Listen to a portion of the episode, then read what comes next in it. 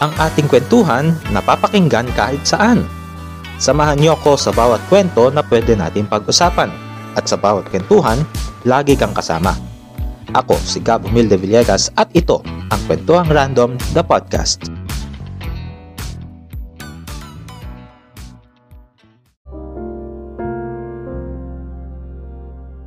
Hello guys! Welcome sa isa na naman panibagong edisyon ng ating kwentuhan. At uh, sa episode na ito ay pagkukwentuhan natin ang isa sa mga pinakamahalagang events sa, sim- sa Simbahang Katolika. Walang iba kundi ang World Youth Day na sinimula ni Pope John Paul II noong 1980s at noong 1995, isa tayo sa naging host para dito. No? At ito pa rin ang pinakamalaking uh, World Youth Day na naisagawa throughout the history na umabot sa 5 milyon. And this time, itong nangyaring World Youth Day sa Lisbon, sa Portugal, umabot sa isa't kalahating milyon ng mga kabataang katoliko ang umaten attend sa closing mass nito netong uh, August 6 and isa sa mga dumalo sa nasabing uh, pagtitipon ng aking kaibigan. Walang iba kundi si Kuya Mark uh, Naga mula sa Diocese of Pasig. Hello Kuya, welcome sa ating kwentuhan. Unang tanong, so paano ka nag-start na mag-serve sa simbahan? Paano mo naramdaman yung calling mo na paglingkuran sa So ayun, papakilala lang ulit din ako. So ako nga pala si Mark Daniel Naga from Santa Clara de Montefalco Parish sa Pasig City. So nag-start ako mag-serve um, since 2011. Medyo bata pa. Ilang taon ako nun? Mga ano, 14 years old or 13 years old ako. So nag-start ako as a choir. Uh, actually may nag-invite lang sa akin na youth. Uh, during procession, sabi niya, oh, ano, sali ka sa amin, ganyan. Tapos masaya naman daw. So sumali ako doon from 2011. Um, nag-start na ako mag-serve as a choir. Ang tawag sa amin ay Voice of Lyrical Choral. And then nagtuloy-tuloy yung yung uh, pag-serve ko kasi feel ko uh, uh, calling din sa akin yun na mag-serve sa simbahan. Kasi nag-enjoy talaga ako. And then marami akong natutunan hindi lang about sa simbahan kundi about din sa music syempre sa uh, church music. And then after ng uh, Nung naging college naman ako, yan, nakilala ko si Gab. So, nasa isa kaming ministry. So, um, ang tawag doon ay uh, PUP, sa PUP, Campus Ministry under ng Archdiocese of Manila. Doon mas uh, lumalim pa yung pananampalataya kong katoliko at yung pag eager na mag-serve sa simbahan. Kasi marami kami information doon, ang dami namin pinupunta, pupunta kami sa iba't ibang lugar and then ang daming retreat, recollection, hindi lang sa loob ng ministry pero syempre sa Archdiocese din, marami ding activity sa Archdiocese. And then pagka-graduate ko, syempre hindi naman ako huminto mag-serve until now, uh, nandito pa rin ako sa parokya namin, simbahan ako ngayon at uh, may formation sa babae. So yun, uh, nagtuloy-tuloy. From 2011 until 2023. Napunta rin pala ako ako sa ano sa Santo Domingo Church. So naging active din ako doon sa youth doon kasi mga Dominican. And then after ng after Santo Domingo, bumalik ulit ako sa Santa Clara. And then ngayon part na ako ng uh, Ministry of Altar Server and then also um, PYM Core ng aming parokya. So ato kuya, kailan yung naging first time mo na mapili ka as delegate for the World Youth Day and paano yung naging selection process ng I dito think sa par, par, parish pa lang? Mm-mm. Ah, okay. So dito sa parish um August 6 last year, uh, one year bago mag-World Youth Day proper. So, nagpalabas ng video si Bishop Milo. Actually, kapitbahay lang namin si Bishop. Ayan.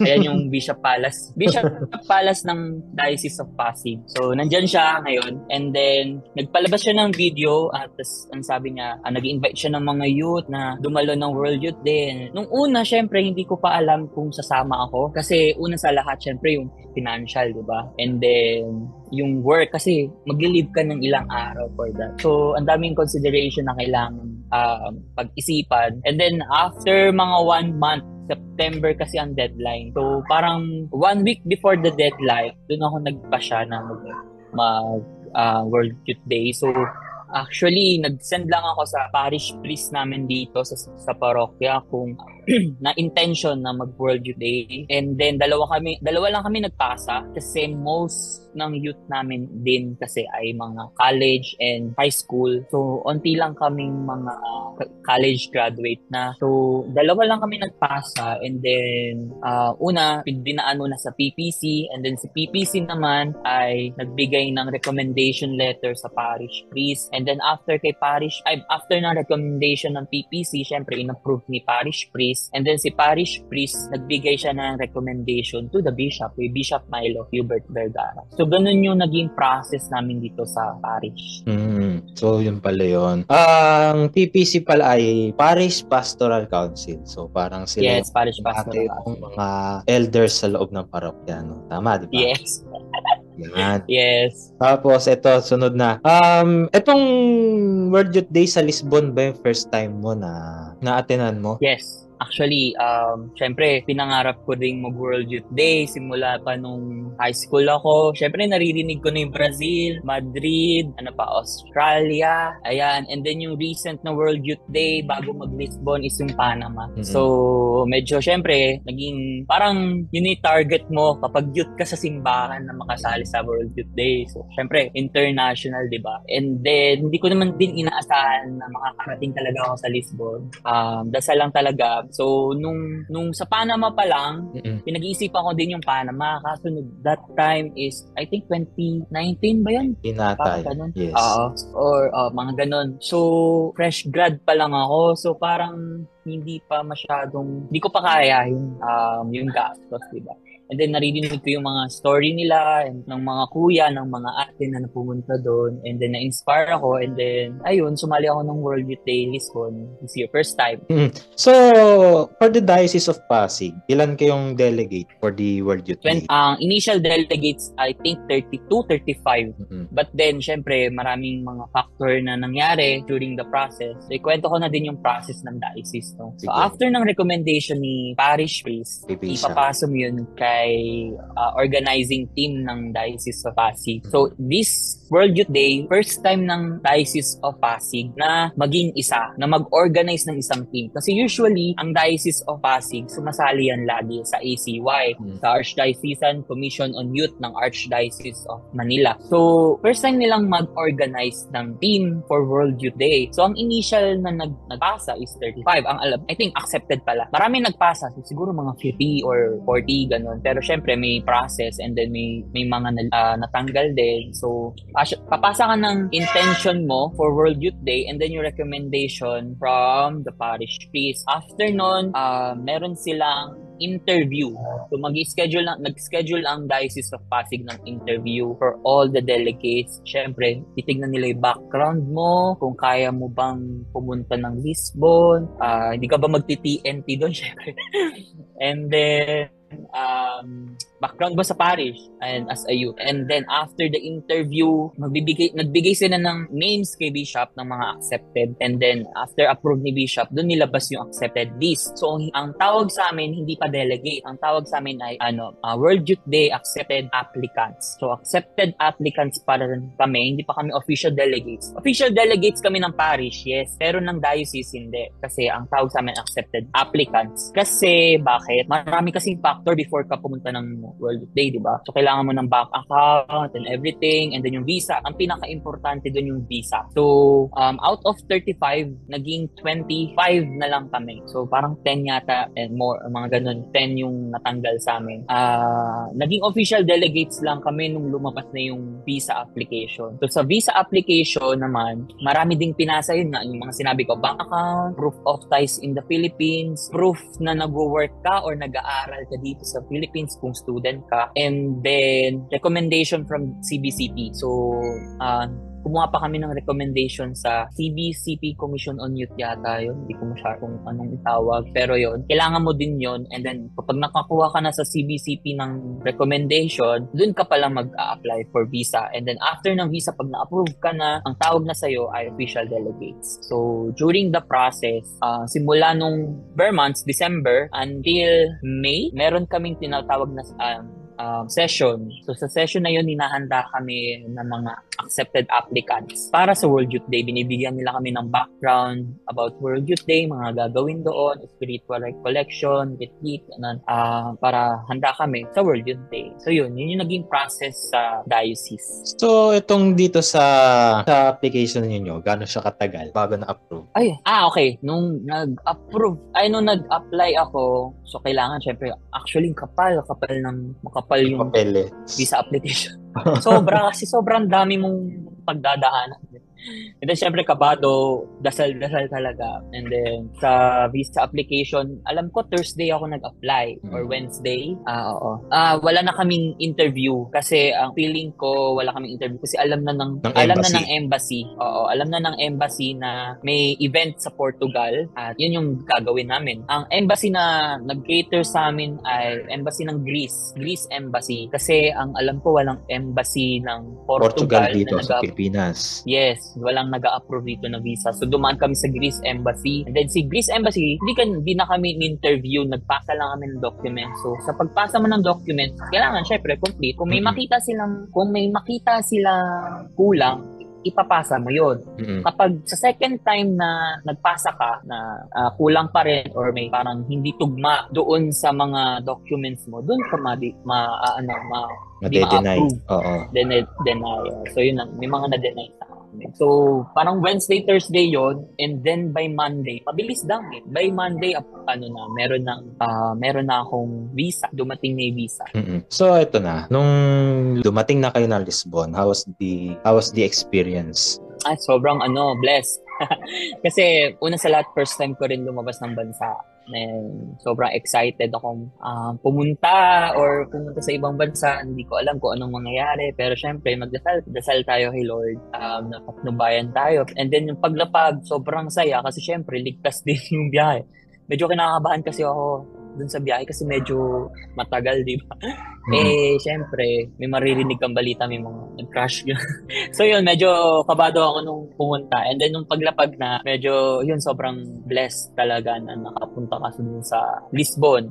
And hindi pa, paglapag namin, hindi pa actually World Youth Day proper. So, nag-days in the diocese pa kami. Doon kami naka, um, naka-start na mag, nakakilala ng ibang mga taga, ibang bansa. Mm-hmm. And then, nag-sharing kami ng story. So, yun yung story ng paglapag. So, kumusta yung naging experience nyo throughout the World Youth Day sa Lisbon? Ayun. Um, mixed emotion. Medyo malungkot kasi hindi mo kasama yung pamilya mo, syempre. And then, iba yung oras dito, iba oras doon doon. So gabi dito, hapon doon, parang gano'n. And then, um, nung unang weekdays mm-hmm. in the diocese kami. So, pinaranas sa amin yung mga foster parent and yung, yung iba napunta sa bahay ng mga madre katulad ko napunta ako sa bahay ng mga madre um, may iba kaming kasama napunta sa foster parent yung ibang delegate sa ibang bansa um, alam ko Poland yata yun. Napunta naman sila dun sa parish. Doon sila natulog sa parang function hall ng parish. Eh, masaya dun um, days in the diocese kasi syempre nag, um, nag-sharing kayo ng culture. So meron kami tinatawag na culture cultural presentation tuwing gabi. So sumayaw, sumayaw din kami. No? Syempre pinakita natin yung Filipino spirit natin. Mm-hmm. And then, sila din, mga nag-perform ng mga dance nila and sobrang nak- nakakatuwa na buhay yung simbahan sa mga kabataan. And then, after ng days in the diocese, so one week yon doon na pumasok yung World Youth Day proper. So, sa World Youth Day proper, nag-start kami opening mass. So, hindi pa si Pope kasi August 1 yung opening mass. And then, August 2, I think dumating si Pope, no? Medyo nagpahinga pa siya. Hindi namin siya nakita masyado noon kasi pumunta siya sa Nunciatur, pumunta siya sa president ng Portugal. And then after noon, August 3, yun, yun na yung may parang mass with the Pope, with Pope mm. Francis. Mm. So, sobrang blessed kami kasi nakita namin si Pope Francis doon kahit malayuan. And sa, may iba sa amin nakakita ng sobrang lapit. Yung kami, hindi kami masyadong, uh, hindi namin masyadong nakita si Pope sa mga video na lang. Uh, and then, um, pinaka ano doon, yung, yung mga message niya na tuwing homily niya. Ang theme kasi ng, ng World Youth Day is Mary arose and went with haste. So, from um, the Gospel of Luke. Yun yung time na um, bun- uh, nalaman niya na buntis siya. And then, despite sa kalagayan niya, na imbis na isipin na lang niya na alagaan yung sarili niya, magpahinga na lang kasi buntis siya. Hindi. Pero ang uh, ginawa niya, pumunta siya kay sa kasi niya, kay Elizabeth. So doon nag um, doon nag, nag center yung mga homily ni Pope. And then, meron din kaming part na uh, catechism. So, hindi lang naman puro mass yun. Siyempre, may mga catechism din kami. Um, sa catechism naman, nakita namin si uh, Cardinal Tagle. So, si Cardinal Tagle, um, ang point naman ng homily naman is um, mercy. Mercy uh, na ipinakita uh, ni Maria. Ayun. And then, after ng mga catechism, after ng mga encounter, yung last mass, yung, ah, meron pa pala kaming vigil. So, sa vigil naman kay with Pope Francis, dun medyo naiyak ako kasi ano yun eh, nung nung nagdasal na for kasi nilabas yung Blessed Sacrament and then makikita mo dun talaga na talagang prayerful yung mga kabataan kasi nung nung in-expose yung Blessed Sacrament, total silence. Wala talaga nagsasalita. Buong field, ang laki-laki ng field na yon Tapos, as in silence talaga, nung, nung nag-start yung exposition of the Blessed Sacrament, lahat nakaluhod, lahat talagang with reverence dun sa Blessed Sacrament. Doon ako naiyak na parang hindi lang pala puro parang mas, masayahin yung mga kabataan, mga maloko, ganun. Talagang prayerful din sila. Kami, syempre, And then talagang um, buhay pa ang simbahan. Kasi may mga nagsasabi, uh, patayin na daw yung simbahan sa Europe kasi may maraming mga nag, may marami daw mga nagsasarang simbahan. Which is true, may mga napuntahan kaming simbahan, congregation ng mga sarado ang simbahan dahil daw wala na daw kabataan na pumapasok. So puro matatanda na lang daw kasi yung mga madre. So ang ginawa, kinulose nila yung simbahan. Pero hindi ako naniniwala na patay pa rin yung, ah, I mean patay na yung simbahan sa Europe. I think um, umonte pero buhay pa rin kasi talagang pinaramdam ng kabataan yung pagmamahal nila sa Diyos at sa simbahan during the exposition of the Blessed Sacrament. And then after no exposition exposition of the Blessed Sacrament, um, doon na kami nag-camp. Camping na yung nangyari kasi umaga, kinabukasan, yun na yung closing mass ni Pope. So, so closing mass ni Pope naman, as much as possible, umikot siya dun sa buong field. Pero syempre, eh, hindi naman lahat napuntahan. Katulad sa amin, yung pwesto namin hindi nadaanan kasi may mga portal dun sa gilid. So, mm. uh, na maraming taong nakaharang. So, dinadaanan lang niya kapag ka mga maluluwag yung daan. Then sa closing mass, dun kami pinaalalahanan ni Pope syempre ng mga message na um, nag-center pa rin yun sa sa team, yung Mary arose and went with haste. Tapos um, pinaalalahanan din niya kami na despite sa mga problema ng kabataan, maraming problema, depression, anxiety, pamilya, persecution, manalig pa rin sa Diyos at maglaging magdasal laging magdasal and courage. Take courage. Lagi niyang pinasabi niya sa amin during ano um, closing mass and everything. Hindi man namin siya naiintindihan. Actually, hindi talaga namin intindihan kasi I think nag-espanyol siya Mm-mm. kasi yun ang mother tongue niya. Pero sa mass, syempre may mga part doon ng English, yung pagbasa may English. Pero yung homily niya, binasa na lang namin online. Kasi I think sa Panama, gumamit sila ng radio. Tapos sa radio daw, sa cellphone. May mga uh, may, translators, may, interpreters. May translator. Oo. Ang nangyari sa Portugal, Portugal, wala kaming ganon. Wala, walang radio na nilabas para sa mga translation. So, after ng mass namin, tinignan yung homily sa Vatican News or sa mga EWTN, sa mga Catholic website. Doon namin binasa yung, uh, yung message niya. And, syempre, at the end of the um, closing mass niya, dun niya, dun niya na sinabi kung saan yung next World Youth Day, which is sa, sa Korea. Ang, actually, ak- akala ko nung una, sa Rome, kasi sinabi niya una, Rome. Mm-hmm. Ang narinig ko Roma eh. Yun pala, yung nasa Rome is yung um, sa 2025. Holy Year. Yes, Holy, Holy Year. year. Anong tawag doon? Jubilee, Jubilee Year. Mm-hmm. So may tinatawag kasing Jubilee Year sa simbahan every five years. So uh, Holy Year of the Jubilee Year of the Youth yata ang tawag mm-hmm. 2025, 2025 sa Rome. And then doon din niya sinabi yung sa 2027 which is yung South Korea. So medyo halata na namin na South Korea yung next World Youth Day kasi sila yung may pinakamalaking flag So basically, syempre, yun yung pinakita nila sa Mm-mm. sa ano sa stadium dun sa pinaka podium ni Pope. So Oo. alata na namin na South Korea kasi marami din sila no. And Ang ano nga dyan eh. syempre malapit. Ang ano nga dyan nung binabasa ko sa Twitter yung mga updates on the World Youth Day. May mga lumalabas Yes. na from ano from different uh, Catholic news sites na Seoul ang mag-host ng World Youth Day. Mm. So, hindi pa nagko-closing mas may may mga balita ng ganun lumalabas. So, Yes, even sa amin sa during sa Mm. Lisbon, naririnig na namin yung ibang pare na talagang Seoul, South Korea ang ang, ang next. Kasi um successful din yung pag-host nila ng Asian Youth Day 9 years ago, 2010, 2011 yata 2012 yun. mm O di ko alam basta yun. Or 2014, parang ganun. So sa, ang sabi nila successful daw kasi yung parang naging host country ng Asian Youth Day that time which is South Korea. And then kaya naman nila. And medyo matagal na din kasi na hindi nag-World Youth Day sa Asia. Oo. so that tayo was ang tayo pa lang yung una.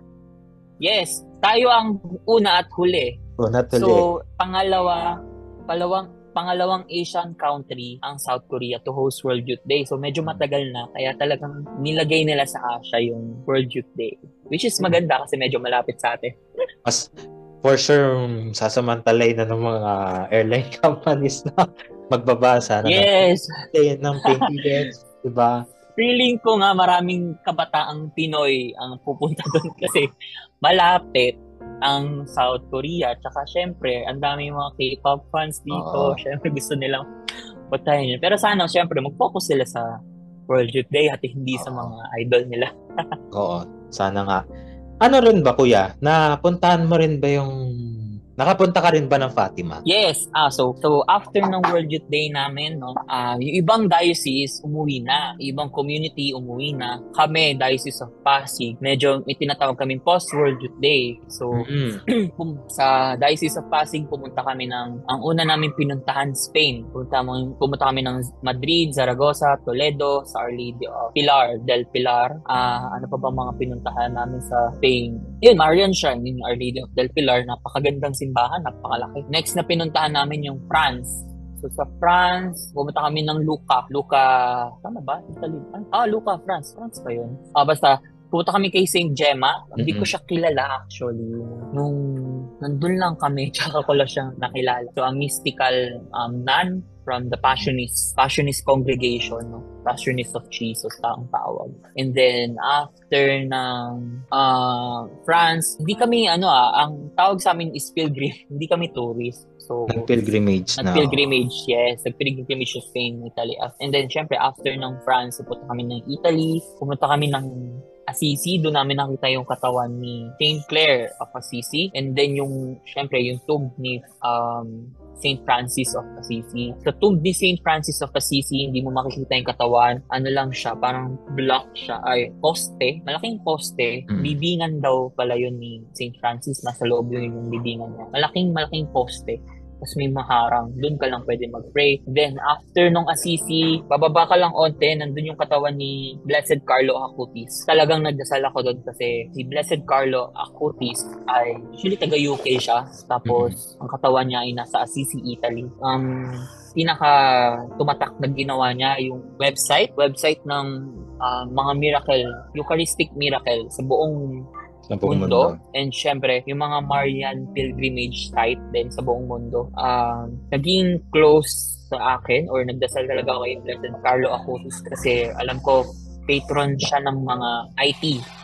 So ako kasi IT, yeah, computer programmers. IT kasi ako, yun ang course ko sa PUP and then ang work ko ngayon software engineer. So, ayan, it's time for to pray for him, to him pala. Mhm. And then after kay Blessed Carlo Acutis, naglibot na kami sa Italy. Pumunta kami sa Vatican. So, sa Rome. So, sa Rome, pumunta kami sa four major basilica. Nakita namin yung uh, St. John the Lateran, St. Peter Basilica, St. Paul outside the wall. Outside the wall kasi ang Vatican City is parang intramuros. So, may Oo. wall siya. So, outside the wall, nandun yung simbahan ng St. Paul. And then yung St. Mary Major.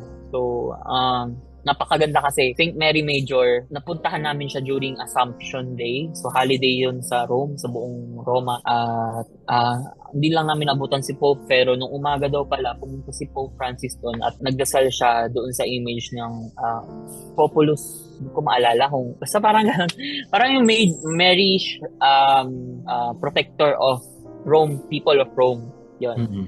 yun ang alam kong English translation hindi ko, hindi ko maalala yung Italian ano na and then Siyempre sa Vatican, sa, sa St. Peter's Basilica, uh, pumunta kami doon, napakalaki. As in, titingala ka ng diretso sobrang laki nung taas ng kisa mo. Nag, uh, nagmisa kami doon sa baba. So, sa baba, sa crypt, nakalibing doon yung mga Santo Papa. Mm-hmm. Gilid noon, may mga maliliit na chapel-chapel mm-hmm. na pwede kayong mag-private mass. Hindi lang kami nagpa-private mass noon kasi may naririnig din ako uh, ibang language na nagminisa. So basically may katabi kami. So yun, napaka-bless kasi and syempre nakaka pangilabot kasi syempre yung St. Peter's Basilica ang pinaka parang sentro ng ating pananampalatayang Katolika ang Vatican. So mm-hmm. mapuntahan mo yon napaka once in a lifetime napakaganda experience. For all of us, hindi lang sa amin syempre sa, sa mga kabataang Katoliko din. And doon na namin din iniwan yung mga prayer intention na binigay sa amin ng mga taong tumulong sa amin, nagpa-prayer intention, uh, nagbigay kasi kami ng Google form sa social mm-hmm. media and and then nagsagot yung mga tao doon and yung iba nag-message sa akin and then yun, ilagay namin yun doon sa prayer intention box na lagi nilang ipinagdarasal. So, so ito, oo. Siguro to pang huli na lang. Ito, yung message mo na lang din. Siguro na yun, napanggit mo na rin yung mga takeaways mo nung uh, World Youth Day. And aside from that, are you also looking forward na sumama ulit for the World Youth Day Souls? Yes. Sige, ang nasasabi ko lang sa mga kabataan na gustong sumama sa World Next World Youth Day sa South Korea, uh, huwag tumigil mangarap at magdasal syempre kung uh, yung pangarap mo, syempre kailangan mong kumilos. Kung may inspirasyon ka or may pangarap ka, gagawin mo yun eh. Kasi dream mo yun, pumunta sa World Youth Day. So gagawa ka ng paraan para makapunta doon. So meron tayong, ano na, 2020, 4 years. So mm-hmm. may apat na taon kang maghanda para sa World Youth Day, South Korea. At sa paghahanda na yun, kailangan mo ng panalangin. Kasi maraming times sa akin na akala ko bibitaw na kasi may mga um, may schedule of payment kasi sa diocese eh. So parang every month mag maghuhulog ka. May times na hindi kami nakakapagkulog kasi hindi pa buo yung pera namin. Pero dasal lang kami ng dasal. And then eventually bigla na lang may magdo-donate sa amin. Merong bibili ng maraming image yung fundraising namin sa amin. May bibili ng um, t-shirt. Ganon si Lord. Kung will niya, will niya. Uh, sabi ko nga eh, yun ang lagi kong dasal, Lord. Kung will mo kaming makapunta doon sa World Youth Day, please tulungan mo kaming mag fundraising. And bigla na lang talagang ano, unexpectedly na may biglang mag tutulong sa inyo, may bibigay, magdo-donate ng napakalaking pera magulat ka na lang talaga sa biyaya ng Diyos. At syempre, yung, yung experience namin sa World Youth Day, hindi lang namin uh, sa sarilihin yun. Syempre, ipamamahagi din namin sa mga kabataan. Hindi lang sa parokya, sa diocese din, hindi lang sa diocese, pero yung mga kabataan na nakita mo everyday. So, yun yung target namin. May inspire din sila na mag- magsimba or mag-serve sa simbahan. So, yun. So, ayun. And with that, Kuya, maraming salamat na pinaunlakan mo ang aking imbitasyon. I hope um, naka, ano ko, naka-inspire din ako sa mga kabataan. Ngayon naman ay dahil katatapos nating ma-interview si Kuya Mark, eh, ngayon naman, meron pa tayo sa pang guest na currently ay nasa labas pa ng bansa after niya mag-World uh, Pilot Day ano and he is doing a pilgrimage at the moment. Papapasukin natin ngayon sa ating Zoom si Kuya Mike Pascual from the Agustinian of the Assumption. Hello Kuya, welcome sa ating kwentuhan. Ayan. Hello, hello.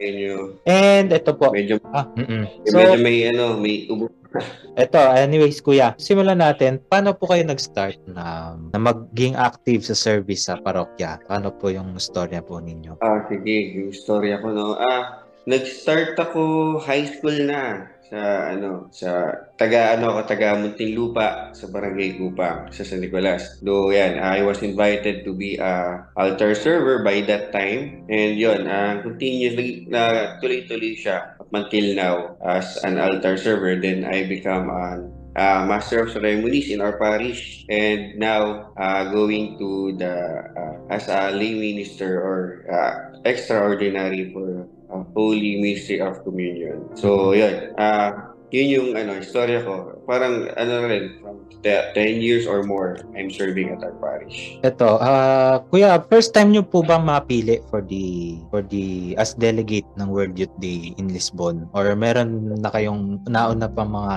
World Youth Day na kayo mismo ay delegate? Yes, this is my first time. Oh, so parang same lang din pala kay ni Kuya Mark. So, ano yung naging proseso nitong uh, pagpili sa inyo bilang delegate ng inyong diocese o ng congregation po ninyo for the World Youth Day? Actually, ano, I uh, I was not the first uh, na mapili bilang delegate sa Augustinian of the Assumption. Parang ang senaryo, uh, this year lang din ako nasabihan Well, uh, I'm willing to say yes pa rin naman talaga. Kahit kahit late or uh, kahit ano, uh, last minute ako sabihan. Kasi uh, this is a one-time opportunity for me na I'm on the ano na, stage of uh, young adult. Yes, hindi pa naman ako married. Kaya yan, na-invite din ako this for this uh, World Youth Day. And uh, though kahit last minute siya, uh, it's a great opportunity na tinanggap ko. Hmm. Uh, so is it the same? Um, kasi may nakwento sa akin si Kuya Mark kanina na parang they have to submit their names sa parish nila, then they will they will submit tapos eh, parang may lalabas na recommendation from the from their parish pastoral council bago nila aprobahan ng parish priest and then iakyat sa bishop. May ganun din bang proseso sa congregation ninyo? Ah, uh, sa I think yes, meron sa congregation with our kasi I, I was invited by our brother Romel uh, Bautista. Uh, he's one of the brother na uh, staying here sa ano sa France. Then uh, brother Romel is uh, one of my friends in the Philippines and also a founder of our choir in the parish. So yan, ganun yung ano, ganun yung series, eh, yung scenario ng pag-invite sa akin. Yan. Parang tinap niya lang ako na, ay, uh, did you want to join the World Youth Day? Sabi ko, yes, sure why not, di ba? Then, uh, yun nga, yung name ko, uh, sinubmit niya through his, uh, uh, sa, ano nila, sa head nila. Then, yun nga, until na ma-approve din ng, ano, kasi parang nagbabari din sila sa age. Though, yun, uh, acceptable pa rin naman yung age natin. May mga inasikaso pa rin ba kayo? Nag-conduct rin ba kayo ng fundraising activity for the, para do sa travel expenses na gagamitin ninyo for the, for this uh, World Youth Day? Kasi, na kwento rin ni Kuya Mark sa akin na aside from donations, nag-conduct pa sila ng fundraising or din para makaroon magkaroon sila ng pamasahe going to Lisbon and to be part of the World Youth Day. Meron din bang ganon na kayong ginawa for that? Actually, yes, yes. Uh, may ni-required sa amin a certain amount just to be uh, na sumama na para yun nga kasi to, to gather din yung expenses namin dito. And yun nga, hindi naman siya compare with Mark kaya hindi siya ganun kalaki. And kasi nga, uh, this is the community that uh, parang help each other. Yes, nag-conduct kami ng yun, uh, parang drive, uh, we sell tote bags through different parishes dun sa, ano, uh, close to our ano, Muntinlupa to to the diocese na parang certain certain ano lang din certain parishes then ayun din. Uh, yung mga brothers na kasama namin dito sa Philippines yan sila rin yung tumulong sa amin na yan magbenta. Then uh, to us the some parishes in QC actually in QC na mag-gather din ng donation. So kumusta naman yung inyo pong naging experience going to Lisbon? How was the atmosphere going there? Well, uh, yun, yung pag-alis natin sa Pilipinas, medyo ano, mahaba kasi yung ano eh, uh, naging travel. So, parang uh, 10 hours going to, ano, may layover kasi kami, 10 hours going to Jeddah, then uh, lay, lay, layover sa Jeddah ng 5 hours, then 5 hours again going to Paris. Then, kasi dito kami sa community nag-stay sa, ano, sa Agustinian of the Assumption, sa province of Paris. So, sa, ang scenario niya, nakakapagod nakakapagod. Nakakapagod yung biyahe. Pero yeah, well, excited lahat ng ano eh, excited lahat ng delegates from the Philippines ng Agustinian of the Assumption. Kaya parang anong nangyari, fulfilling lang din yung naging ano, naging uh, worth it ba yung naging pagpunta. So bali ilan po kayo do sa congregation po ninyo na delegate uh, for World Youth Day? Uh, from Manila, uh, apat kami. Then there's some delegates sa uh, Bigos, which is uh, tatlo naman sila accompanied by a priest which is Father J and yung sa amin naman we are accompanied by the brothers which is parang going to diaconate by this time si Brother Joseph sila yung parang anong nangyari nine kami na pumunta dito nasama-sama nung nakalapag na po kayo ng Lisbon how is it? well uh, Actually, going to Lisbon, though we we have this ano eh, pre-GMG pa eh, parang pre-World Youth Day in uh, Spain o in Alicante sa Elche. Well, uh, by that time, masasabi natin ano, nakakapagod on our body kasi travel ka ng travel, napapunta ka doon, punta ka dito. And ayan, uh, going to Lisbon, sobrang excited, sobrang excited. At paglapag na paglapag namin doon, laking uh, sobra kami na amazed, not because of the place, but because of the youth which is gathered doon sa ano sa Lisbon. Ang dami, sobrang uh, overwhelming yung dami ng mga youth na parang oh, ito pala yung ano, youth na na Catholics na yung parang yung fire nila sa puso parang andyan pa rin even though uh, kagagaling lang din natin sa pandemic na lahat nasa bahay lang lahat nasa ano lang. Parang ganun parang napaka-overwhelming ng feelings and ito throughout the ano naman throughout the celebration itong World Day ano yung mga takeaways ninyo from the from the event and also meron din po ba kayong naging opportunity o nagkaroon kayo ng pagkakataon na makita si Pope Francis ng malapitan? Yes, uh, malapitan wala pero uh, during the ano during his, uh, his arrival, uh, we were there, we were there. Ang ano, siguro masasabi ko lang ang takeaways ko is yeah, to put more uh, to share the ano, to share the what I've experienced doon sa ano, uh, this for this event ng World Youth Day. And also not not not only this uh, not only this event kasi yeah, yung uh, the World Youth Day itself kasi parang it's more likely you're giving uh, parang binigyan ka ng uh, mission. You're given you're given a mission to put it out to sa sa kung saan ka man mapupunta. And ayun nga, uh, yung ano, yung uh, this is not for me to stay just for myself. Uh, yun, uh, yun nga sabi ko nga kay Mark, diba? I'm, I'm, more, I'm more than willing to share sa inyo or sa mga makak makakapakinig nito. And the, the experience was so amazing na I can I can share it na yung uh, kung, kung mahaba lang yung oras natin, I can put it uh, one by one slides. And, pwede naman, uh, pwede naman. kaso, kaso ano eh, medyo, ayan, I'm still here sa Paris. Siguro by that time, pwede kong i-share sa inyo. Kung nandiyan man ako sa, ano, sa Philippines. And siguro take away ko lang na uh, sa sa event na to even though na you, you will not understand yung mga yung mga sasabihin or uh, yung language kasi yung, yung barrier kasi natin yan eh pagdating mm-hmm. dito. Kasi they did not uh, some of them are not speaking English. So ano lang yung feelings na kahit hindi mo alam yung sinasabi nila that alam uh, nararamdaman mo that you're uh, in communion with the Lord. Yun yung pinaka-importante na kahit na yes you are tired you're enjoying but you all know that you're in communion with the Lord uh, nakapunta rin po ba kayo ng Fatima nung Yes, nakapunta rin ako ng Fatima and the experience was amazing. Yun nga, parang ang dami ang dami pinuntahan. Pero uh, what can, what can I share to you is bukod sa Fatima, uh, uh, we went to Lourdes. Uh, sa Lourdes, uh, doon kami uh, as Assumption Community, doon kami tumulong sa mga may sakit for five days I think we yung mga pumunta dun sa uh, ospital, kami yung nagtulak, kami yung naghila para lang makapagmas sila every day and yung experience niya na parang yes, I'm I'm I'm tired already. Kasi nga uh, ang dami ng pinuntahan, ang dami ng ang dami ng ang dami ng travels na pa flight dito, flight doon. Pero yun nga, the what we what we bring is yung our yes to Mary. Like ah, yung pag-yes niya kay sa sa ating Diyos na dalhin si Jesus sa yun yung ginawa din namin na dalhin maging si Jesus sa mga may sakit during that time. And ito siguro, are you also excited for the upcoming uh, World Youth Day naman sa Seoul? Yeah.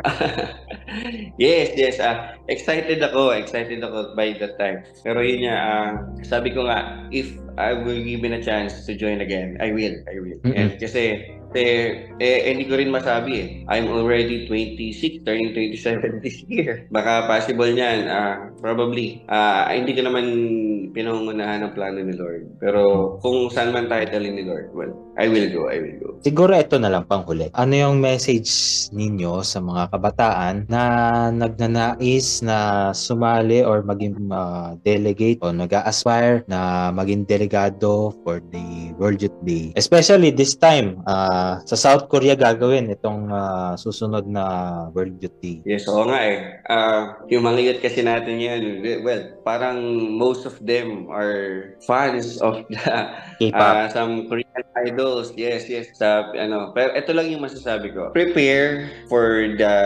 2027 Korean World Youth Day. Ah, not just physically. Discern it. Discern everything. Kasi hindi hindi natin mararamdaman ng Diyos if we were just going there for the place and for the for your idols. Kasi well, ah, hindi fulfilling yung feelings or hindi worth it ah, kung we were just going to World Youth Day for an experience lang. Ah, kailangan yung puso natin ay laging laging ah, handa at yung puso ng bawat isa ay nakasentro sa Diyos. Kasi ah, yun nga, lagi namin lagi namin kinakamusta rin yung sarili namin na parang ano ba yung ano ba yung naging fulfillment ko by heart during this World Youth Day and our uh, apostolate in Lourdes. Kasi sayang din naman yung pag-uwi ko kung I will not share it to everyone. Ah, gaya sa mangyayari sa Korea, yun lang. If you're aspiring to go to Korea for World Youth Day, ah, prepare your heart, not your things, but your, yeah, syempre, ando na rin yung mga gamit, pero your heart, yun yung pinaka-importante. Mm-mm. Um, nabanggit ni Kuya Mark sa akin na may mga diocese din na nagsagawa pa ng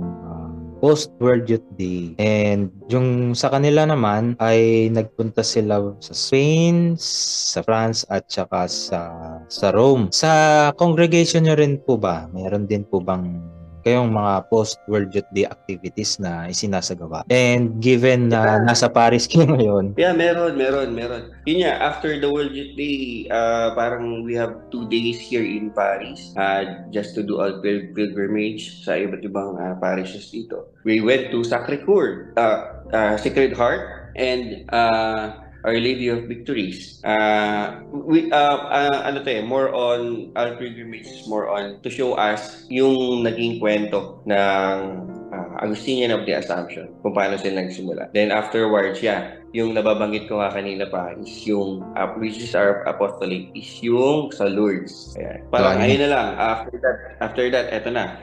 Pauwi na Babalik kami. na ulit. And with that, ayun, Kuya, marami pong salamat sa pagpapa-unlock po ninyo ng aking imbitasyon na ma-interview, makapanayam kayo for this episode ng ating kwentuhan. And with that, maraming pong salamat. Thank you rin, thank you rin. And with that, ah, dito po nagtatapos ang ating kwentuhan. Uh, maaari nyo pong ah, pakinggan itong buong episode ng ating kwentuhan dito sa Kwentuang Random the Podcast dito lang sa Spotify, Radio Public, Google Podcast, Pocket Cast at The Earth FM.